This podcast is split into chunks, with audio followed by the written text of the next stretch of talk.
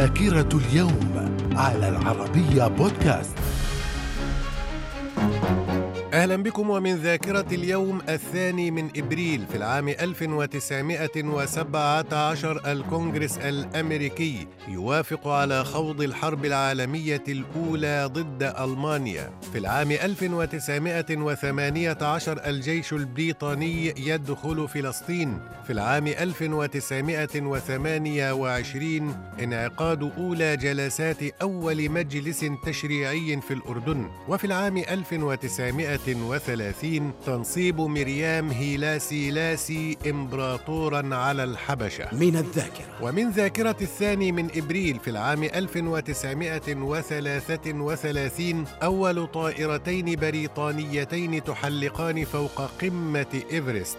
في العام 1950 البرلمان الأردني يصدر قرارا بضم الضفة الغربية لمنطقة نهر الأردن في العام 1961 تصدير أول شحنة من نفط من حقل الخفج البحري الواقع في مياه المنطقة المحايدة بين السعودية والكويت إلى اليابان وذلك بحضور الملك سعود بن عبد العزيز والشيخ عبد الله السالم الصباح. من الذاكرة. ومن ذاكرة الثاني من إبريل في العام 1964 اليمن يتهم بريطانيا بشن هجمات على أراضيه. في العام 1972 عودة تشارلي شابلن إلى الولايات المتحدة بعد مغادرته لها عام 1950 بعد اتهامه بالشيوعية. من الذاكرة. ومن ذاكرة الثاني من إبريل في العام 1987 طائرة السلاح الجوي الملكي فيكرز في سي 10 تضع رقما قياسيا جديدا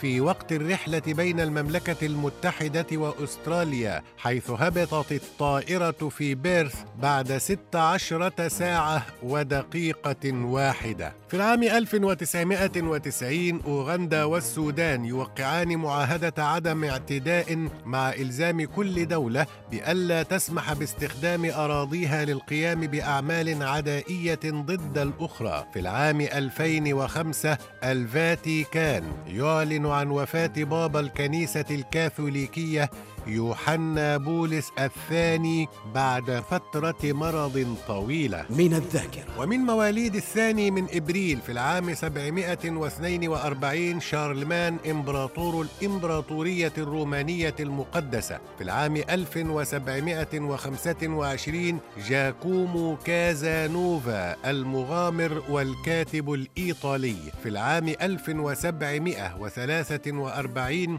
ولد توماس جيفرسون رئيس الولايات المتحدة الثالث. من الذاكرة. ومن وفيات اليوم الثاني من إبريل في العام 1118 بولدوين الأول ملك مملكة بيت المقدس. في العام 1974 توفي جورج بومبيدو رئيس فرنسا. من الذاكرة. وفي مثل هذا اليوم الثاني من إبريل من كل عام يحتفل باليوم العالمي للتوحد. وباليوم العالمي لكتاب الطفل. من الذاكرة. إلى اللقاء.